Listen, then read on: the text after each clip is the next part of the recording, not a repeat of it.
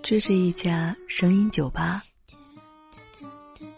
这也是一个这也是一个真实的情感避难所。欢迎来到不在深夜，不在深夜。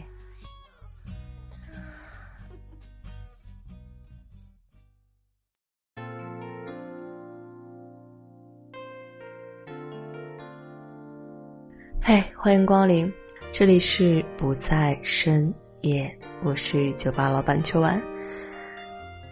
在很久以前，网上流行过这么一句话：宁愿坐在宝马上哭，也不愿坐在单车上笑。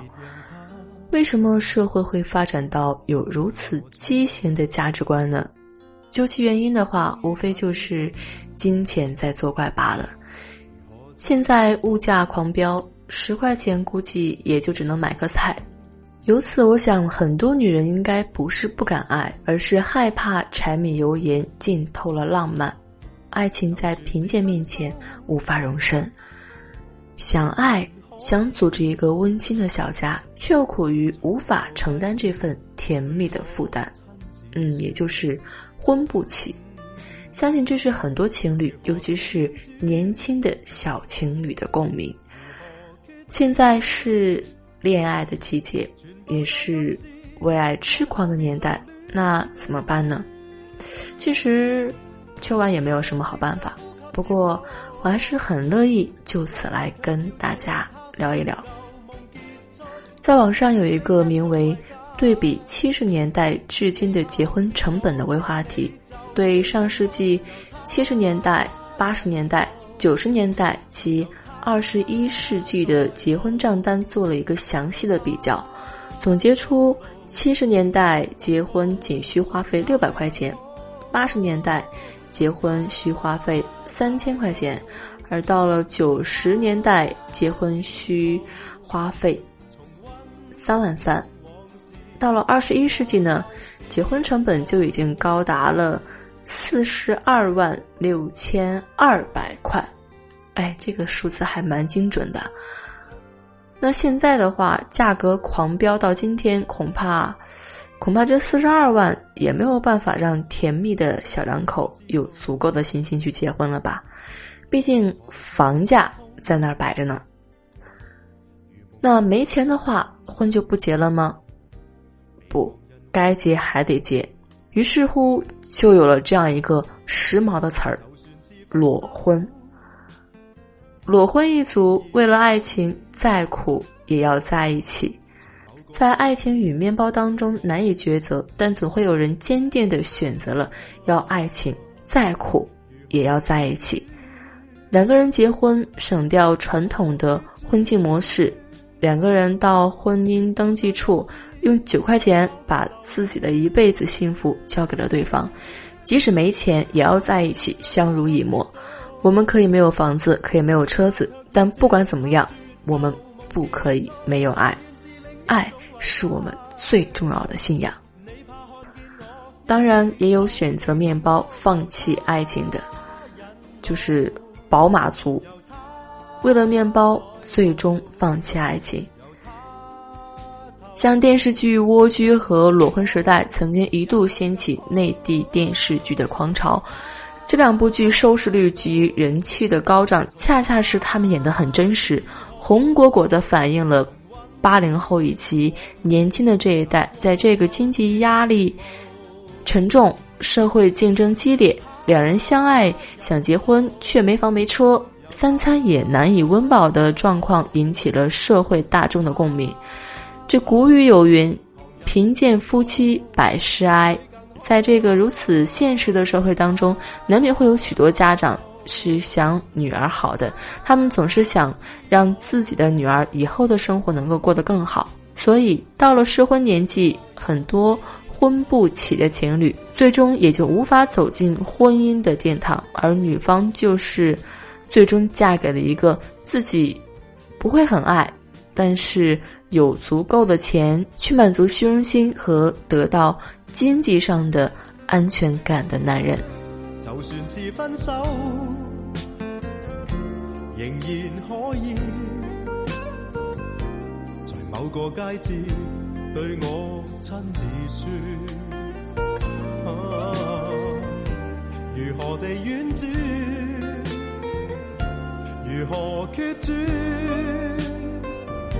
全部在暗示日后别留恋。旧日藉着呼吸接触。这晚却要借他说旧梦结束，但愿是另一种慰藉。你怕看见我因你就地痛哭，由他引路，由他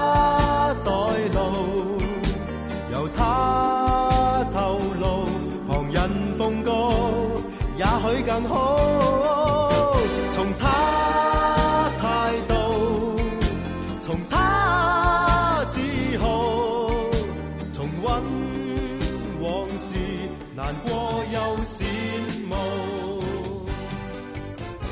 这里是不在深夜，我是秋晚。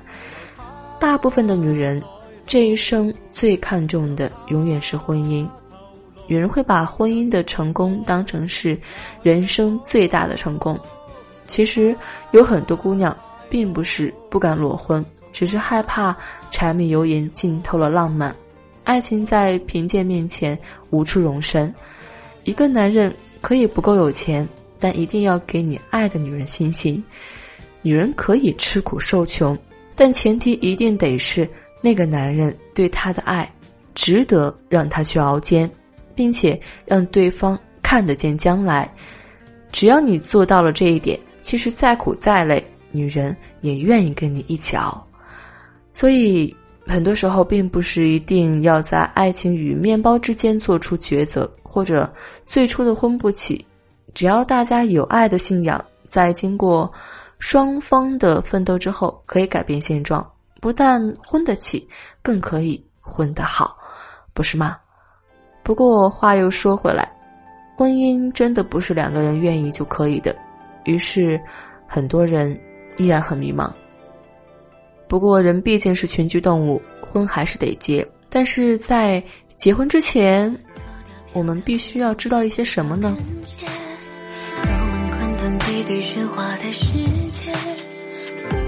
结婚是世上最美好的事儿，结婚前必须要为你揭露的真相，则可能会是世上最残酷的事吧。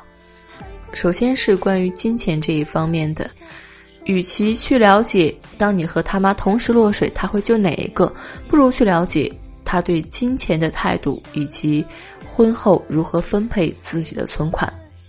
一个人对钱的看法，反映的是他的本质。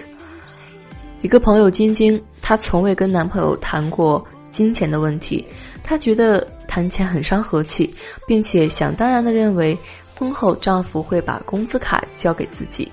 那结婚之后呢？丈夫不仅财务保密，还责怪晶晶乱花钱，两个人经常因为谁付月供、要给父母多少钱而吵架。只要一谈到钱，他就像变了一个人。婚前应该知道的事儿，首先，他对 A A 制的看法，你可以尝试提出吃饭时要各自买单。如果他坦然接受的话，说明他也可能想要跟你 A A 婚后的家庭支出，从物业水电到月供、抚养子女、赡养父母。第二个就是结婚前，你一定要找机会让他为你花一大笔钱。所谓一大笔钱，不是足够使他破产，而是多过他平日里舍得为自己花的五到十倍。请暂时忘掉“节俭是美德”这句话。一个恋爱时过分节俭的男人，往往只是认为不值得为你付出金钱以及其他任何东西。第三个就是，当钱不够用，他首先想到的是多赚钱还是削减开支。这个问题有助于定义它是一只开拓型潜力股，还是一只保守型的蓝筹股。其实两个都不错，但对于物欲旺盛的女性来说呢，前列骨将来更有助于满足你的需求。再过三五年。等。会放下吗？在纠结。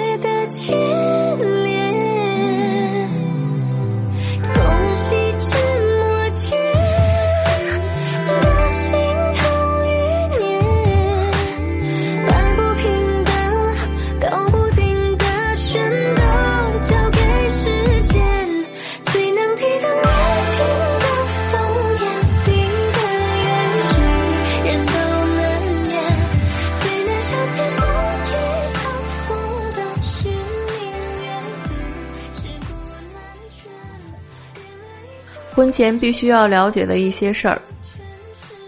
接下来是关于心血管。工作压力大，生活节奏快，心血管疾病已经成为了威胁人类的主要杀手。与不堪一击的心脏相比，不堪一击的神经同样属于心血管。男人的忧郁、弱小、孩子气、小心眼会被生活无限倍的放大。尽管老公是女人的第一个儿子，女人却绝不可用找儿子的标准去找一个老公。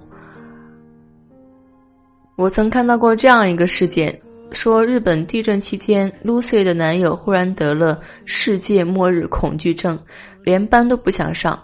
他的微博不断的刷屏，一会儿打电话告诉他核辐射已经到了新加坡，一会儿又短信通知他北京近三年有大地震。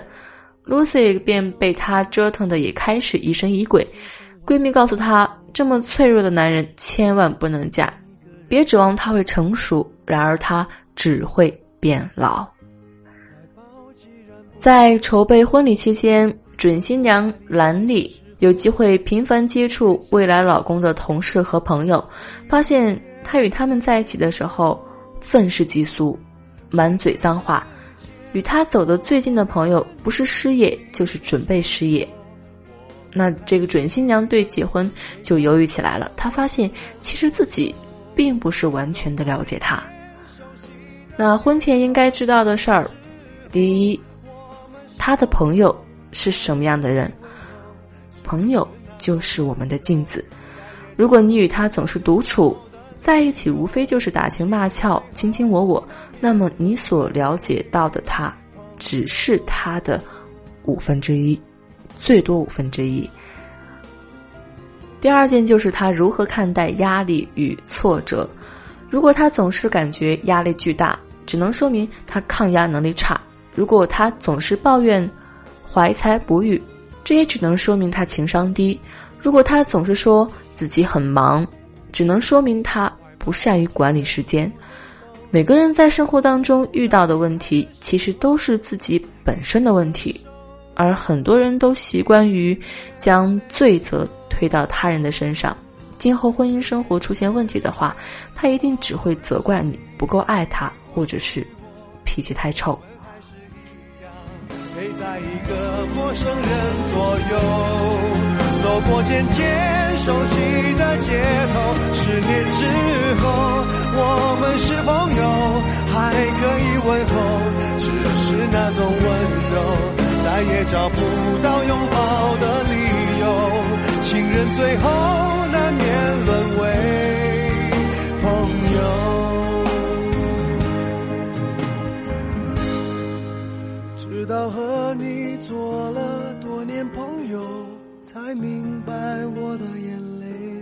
不是为你而流，也为别人而流。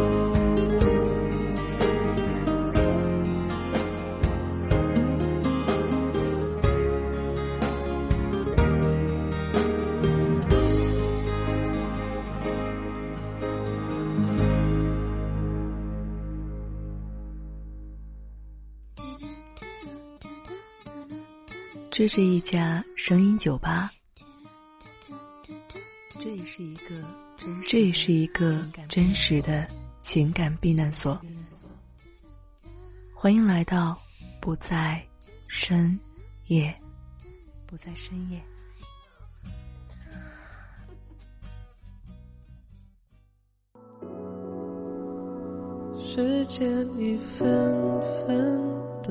婚前应该知道的事儿。第三个，关于双人床，我不记得有谁说过这样一句话：“贞操是女孩最好的嫁妆。”这话听起来其实挺文艺的。那随之而来的问题就是，倘若女孩子带着这个好嫁妆结婚，却发现男孩无力收取这份嫁妆的时候，那她是否要贞洁到死，换一个牌坊呢？在结婚之前，安娜就知道男友的性能力很平常。但她想自己要求也不算强烈，旗鼓相当倒也是相得益彰。让她没有料到的是，婚后丈夫衰退的速度远远快于自己的想象。更要命的是，她的欲望却一年比一年更似春日绽放的花朵。所以，婚前应该知道的事儿，第一件：目前能力一般的男性，结婚后可能以加速度。一泻千里。目前能力一般的女性，至少在四十岁之前，能力与欲望是逐年增长的。性爱的重要性不仅不会随着两人走入婚姻而终结，而是变得更加重要。即使现在你对无性婚姻没有意见，它将来也可能会成为毁灭关系的一颗原子弹。第二件。即使你真的决定将贞操作为最好的嫁妆，也需要一两个经验丰富的女友，让他们从外形与直觉上去鉴定一下男朋友的床上能力。但是最值得信赖的，是你老妈的话。如果你妈对于你未来男友的评价是身体不好，那你基本就不必追问哪儿不好了。如果你要说爱情和婚姻的关系，我觉得，就是年轻的时候吃生猛海鲜重口味儿，到该收心的时候吃吃白米饭也是可以的。那对今天的剩女来说，别着急，我知道你有你的标准，嗓子眼儿也细，婚姻这口饭不容易吃下去，但是你最起码要先多尝一尝，跟二十七八的年轻人谈一个恋爱什么的。而且，我特别发自肺腑的建议啊，你不要去管社会上是怎么看的，也不要管大多数男人都是怎么想的，你就去管一个就好了，然后把那个给挖出来。絮絮叨叨的说了这么多，时间也一分一秒的过去了。这里是不在深夜，一家乱七八糟的声音酒吧，我是酒吧老板秋晚。喜欢这里的话，可以常来坐坐。想要参与互动或者是阅读原文、查询歌单的话，可以关注微信订阅号“不在深夜”，搜索这个名字就行了，或者是加入互动听友群三四零八九七八三二，我们一起来随便聊聊。那今天就这样吧，各位晚安。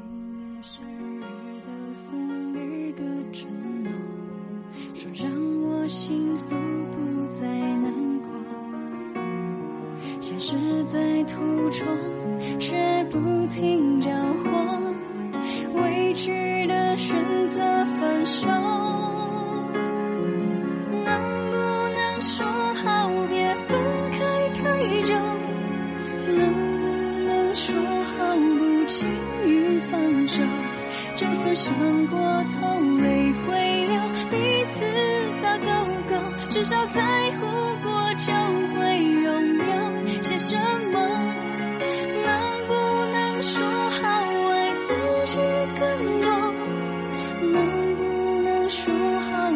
脆弱生活？